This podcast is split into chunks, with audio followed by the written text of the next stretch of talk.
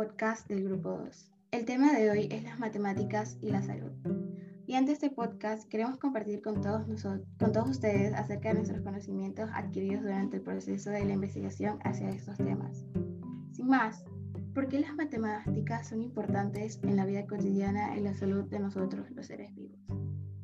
Las matemáticas se encuentran en una gran parte de nuestra vida diaria y pueden salvar nuestras vidas aunque no lo creamos. También las matemáticas pueden predecir cómo se comportará una enfermedad en ciertas circunstancias. Asimismo, las matemáticas se destacan en las técnicas diagnósticas o en la modelización de tumores. La matemática también se aplica en la medicina, y estas matemáticas para ciencias de la salud o matemática médica y biológica es un campo que se especializa de la ciencia en la cual las matemáticas explican fenómenos, procesos o eventos asociados a la medicina o a la biología. También estas matemáticas procuran el desarrollo de la matemática hacia la salud, es decir, el ámbito del proceso salud-enfermedad. Aquí se pueden presenciar áreas donde se aplica la matemática médica, inmunología como el método Kerber o el método Reed y Munch fisiología humana como el análisis metabólico y gasometría arterial, instrumental diagnóstico como la electroencelografía y ecocardiografía, epidemiología como el modelaje matemático de epidemias y, bioestadística, genética como la predicción de genes o la frecuencia genotípica y la frecuencia génica, análisis de la variancia como cálculo o desviaciones respecto a la medida en mensuraciones clínicas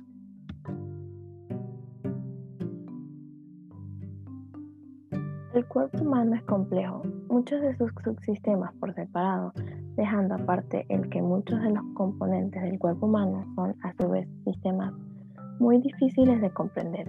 Uno de los subsistemas peor entendidos y más complejos es el sistema inmunitario, que es quien lucha contra los malvados bacterias, virus que pretenden invadirnos. Hablamos en concreto de la coinfección por virus de la hepatitis C, que tanta atención recibe últimamente y desgraciadamente en los medios, y que abreviaré VHC, y virus de la inmunodeficiencia humana, VIH, o sea, el del SIDA. Son muchos los enfermos afectados por ambos virus. Estar afectados por ambos virus del lugar a numerosas complicaciones y de hecho la comunidad científica todavía no entiende bien qué es lo que ocurre. Las investigaciones recogidas combinan la utilización de datos reales de pacientes con la aplicación de modelos matemáticos, sencillos pero efectivos, para, entender las observaciones y extraer conclusiones. Es esta doble vertiente en la que da un gran valor a los resultados de la investigación, ya que los datos por sí solos son básicamente ininteligibles y los modelos que permiten entenderlos no sirven para nada si no, para, si no podemos ajustar sus parámetros a la realidad de manera que podamos hacer predicciones o recomendaciones. Matemáticas y la salud del bienestar humano. Las matemáticas son fundamentales para el desarrollo intelectual de los niños porque les ayuda a ser lógicos, a razonar ordenadamente y a tener una mente preparada para el pensamiento, la crítica y la abstracción. Las matemáticas mejoran actitudes y valores en los alumnos, ya que les garantizan una solidez en sus fundamentos, seguridad en los procedimientos, confianza en los resultados obtenidos. Todo esto crea en los niños una disposición consciente y favorable para, para emprender acciones que conducen a la solución de los problemas que se enfrentan cada día.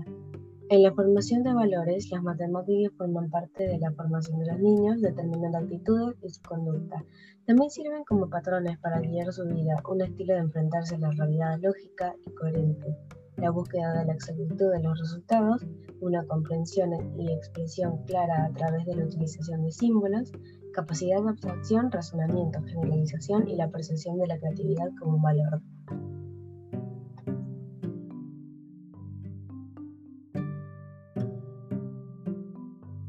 Se pueden dividir estos valores en dos grupos, los cuales son valores de la inteligencia, afán de saber, adquirir conocimientos, estudiar hábitos y técnicas de trabajo intelectual para utilizar información, sentido crítico de lo valorado.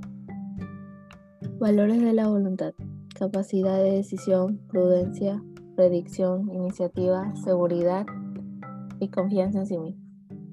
Valores morales. Respecto a las creencias e ideas de los demás. Colaboración, solidaridad, honradez, honestidad, laboriosidad y optimismo. Sin embargo, en el colegio, la asignatura de matemáticas suele ser de lejos la más odiada. ¿Y por qué? Parece que nos estamos dando cuenta que las matemáticas llevan años enseñándose mal. Es necesario que desde la escuela se transmita una idea positiva de las matemáticas y para ello hay que cambiar la manera en la que se la presenta a los alumnos. Finalmente concluimos este podcast esperando que este tema les haya parecido interesante y hayan aprendido algo nuevo. Gracias.